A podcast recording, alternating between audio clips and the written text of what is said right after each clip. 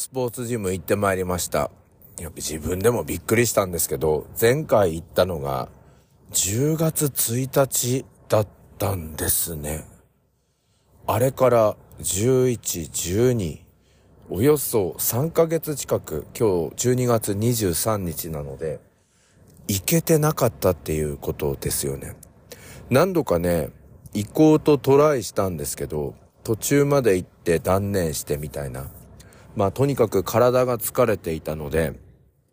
断念してっていうことをやっていたので、まあ結局行ってなかったっていうことなんですけど、私はですね、もうちょっと行っていたのかなと思ったんですが、ほぼ3ヶ月間スポーツジムに行ってなかったっていうことですね。で、今日1時間半ぐらいやってきたんですけど、今日久しぶりにね、あの、ランニングマシーン乗りまして、30分ほど、えー、走ってまいりました。久々だったので、ちょっとスピードゆっくりめにしまして、8キロパーアワー、時速8キロのスピードで30分走りますと、だいたい4キロぐらい、えー、走れるのかな？っていう感じで。えー、まあ、今まではですね、10キロとか11キロのスピードで走っていたんですけど、久しぶりなので8キロで走ったんですけど、残り5分のところで、まあ、両足、特に左の足のですね、あの、膝の後ろが痛くなってしまって、まあ、ちょっと大丈夫かなと思って、まあ、この時に、無理しない方がいいみたいなの頭よぎったんですけど、まあ、残り5分だからいいやと思って、えー、走ってまいりました。その後、マシーンで、え筋トレとかをやりまして、えそれから、えっ、と、そのストレッチスペースみたいなところで腹筋とか、あとは体幹とかの、まあ自重で、まあ家でもやれるやつなんですけど、それをやって帰りましたね。トレーニング始まる前に、あの、体組成、インボディっていうのを測ったんですけど、私ね、痩せてました。えー、体重は1.6キロ痩せておりまして、脂肪はですね、0.9キロ痩せていました。ほぼ1キロ油がなくなっていたっていうことで、まあ結構飲み食いしていたんですけれど、まあそれだけバタバタしていたのかなっていう感じがしましたね。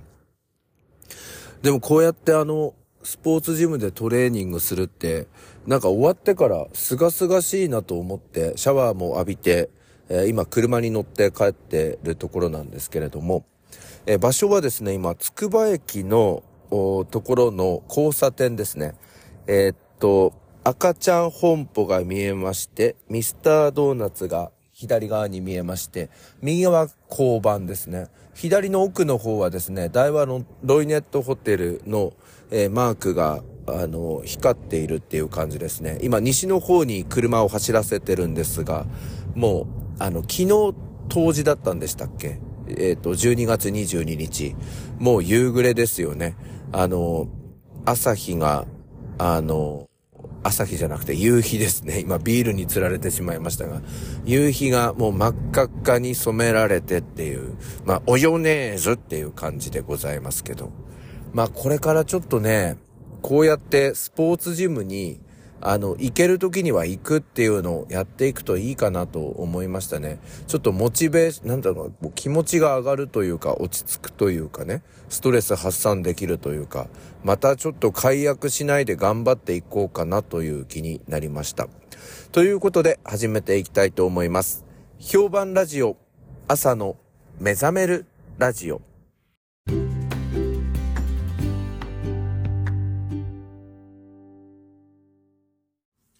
おはようございます。101件です。えー、今回もですね、ちょっと年末年始旅に出るということで、えー、いつものルーティーンとは違ってどんどん取りだめをしています。えー、今収録しているのが12月23日、え土曜日の夕方のまもなく4時55分になるところです。え気温9度、天気は晴れ。このままいい天気が続きそうですね。朝吹いていた風もすっかり止みまして、今木は全然揺れていないというような感じでございます。評判ラジオ、朝の目覚めるラジオ。この時間は、Spotify、Apple、Google のポッドキャストでお送りいたします。スポーツジムの間ですね、あの、ランニングマシーンに乗っている間もですね、私、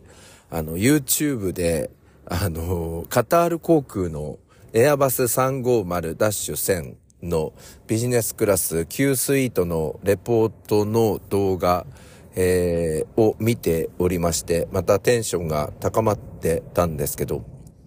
まあ、あれですね。あの飛行機の中でちょっと飲むルーティンみたいなあの計画が、えっ、ー、と、立ちましたね。えっ、ー、とね、まずシャンパンがウェルカムドリンクで来るのでシャンパン飲んで、料理の前にビールを飲んで、そして、え肉料理が来ましたら赤ワインを飲んで、肉料理の後、えー、チーズのプレートが出てくるんですが、チーズの盛り合わせと一緒に白ワインを飲みまして、で、その後多分コーヒーとかデザートになると思うんですが、ちょっと一休み、えっ、ー、と、しましたならばですね、えー、また寝るっていうような感じで、えー、ビー、シャンパン、ビール、赤、白、こういう順番で、ちょっと少しずついろんなものを味わっていこうかなと思っております。それからね、えっ、ー、と、旅行保険入ったんですけれども、ちょっと心配になってまいりましてね。これあの、直前に、あの、予約したので、あの、旅行行けなくなった場合の、えっ、と、キャンセル料みたいなの、どうなってるのかな、みたいな。これちゃんとあの、通常の旅行約款に乗っ取る形で、えっ、と、キャンセルポリシーの中で、30%、50%、80%みたいなやつが適用されてるのかっていうのを、ちょっと家に行って帰り、あの、帰ってからちょっと調べたいなと思いますね。簡単に言うと、まあこれツアーっていうわけではなくて、あの、エアートホテルを取っただけっていうやつなので、で、もしこの旅行約款に基づいていないならば、今旅行保険入ってるんですけれども、あの、なんだっけ、旅行変更保険っていうのをオプションで、あの、選べたんですけど、あれ、ちょっとつけなかったので、うーん、今から追加で入ることができるなら、まあ、追加で多分1000円、2000円払えばつくと思うので、ちょっとこれ入れた方がいいのかなっていう、あの、気にもなってまいりました。まあ、本当にね、あの、あんまり言うといけないのであれなんですけど、一回だけ言うと、なんか体調とか来週、なんか崩していけなかったら寒くねみたいな。もう全部お金払っちゃったし、寒くね？みたいな感じになるんで、ちょっとその辺を調べていこうかなと思いますね。それからね、ランニングマシンで走りながらちょっと心配になってきたんですけど、あの、今まで私、あの、今年の秋まではソフトバンクを使っておりまして、えー、オーストラリアとかでもソフトバンク、ニューヨークでもソフトバンク使ってたので、まあ、これは大体やり方わかってるんですが、今回あの、UQ モバイルになりましてね、あの、UQ モバイルの場合は、au のネットワークということで、あの、アプリを取るんですよね。あの、au の世界定額っていうやつ。で、あれ、事前に申し込んだんですよ。で、念のため、あの、ドーハでも使えるようにして、ドーハ、イギリス、戻りのドーハでも使えるようにっていうことで、まあ、2カ国またぐ形で、まあ、世界定額っていうやつをちょっとつけてみたんですけど、なんか調べてみたらね、あの、このカタール航空って、機内の Wi-Fi は、えっ、と、1時間無料でつくんですって。で、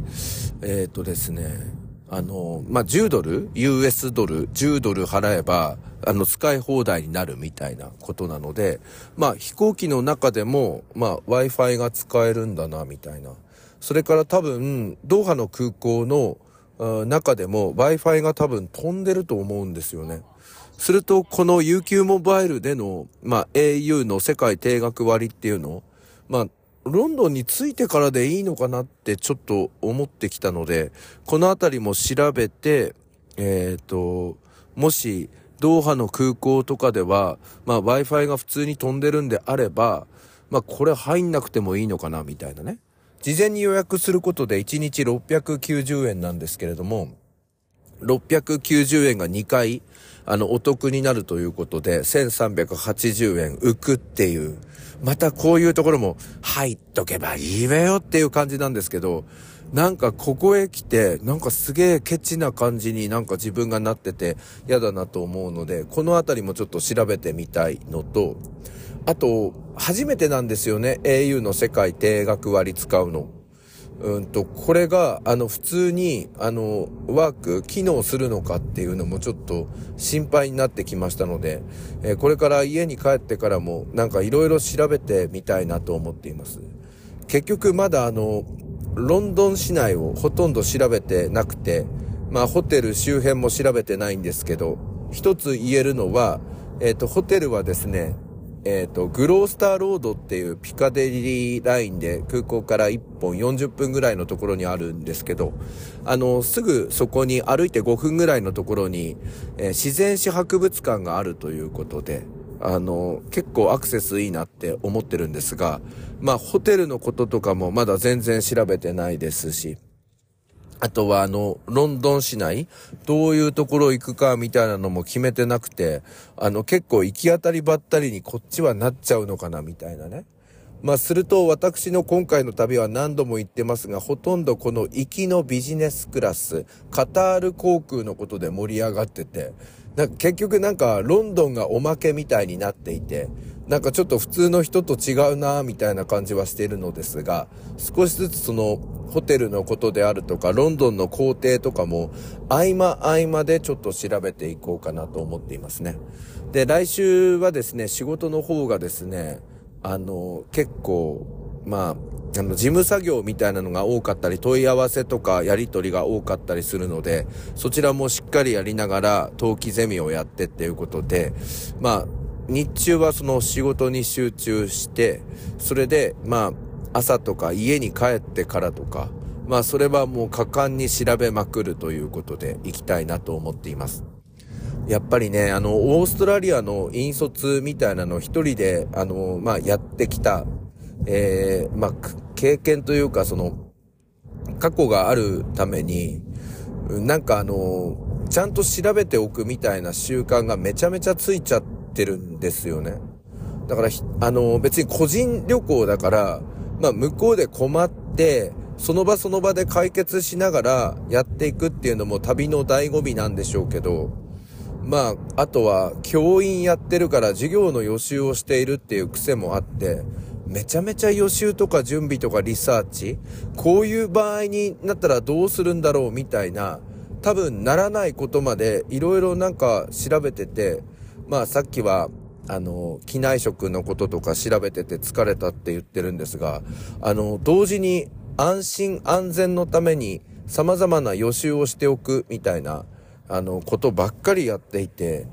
なんか楽しくなくなってきちゃったなみたいな、そんなところはあるんですよね。昔からそうだったんですよね。めちゃめちゃ調べちゃうんですよね。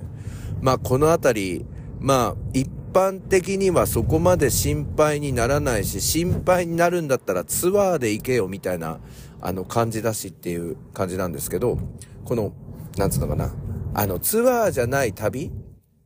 個人旅行でちゃんとやってきたっていう形になるのが自分の中の誉れみたいなところがあるので、結構このあたり、あの、しっかり丁寧に調べていて、それが、まあ自分の疲れにつながっていて、まあなんか全部、全然リフレッシュできてないなっていう感じになってしまいますが、まあほどほどに色々と調べていきたいなと思っております。えー、ということで、えー、今日も皆さん一日お元気で、いってらっしゃい。